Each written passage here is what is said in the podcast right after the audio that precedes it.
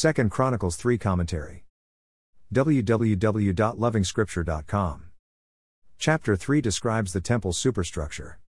The architectural design of the temple reflected the aspirations and hopes of the nation.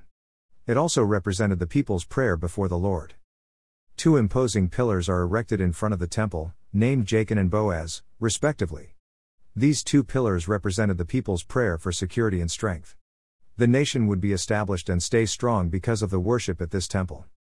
The cherubim littered everywhere are representing the need for God's presence in every sphere of the nation's life.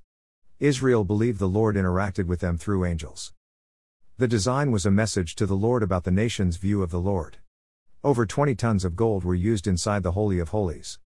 The nation attached great importance and value to the worship of the Lord. The temple would be the center of that worship.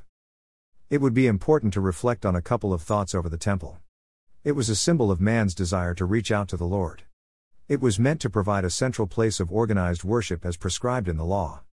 Yet the Creator God was never confined within the walls of the Holy of Holies. David's countless interactions with the Lord were never because of the temple. The Lord can be found in the privacy of one's life. The Lord can be found away from the central place of worship, at the workplace, at home, or even in the streets. There where the Lord is becomes the temple. Men and women are expected to show their reverence in the presence of the Lord.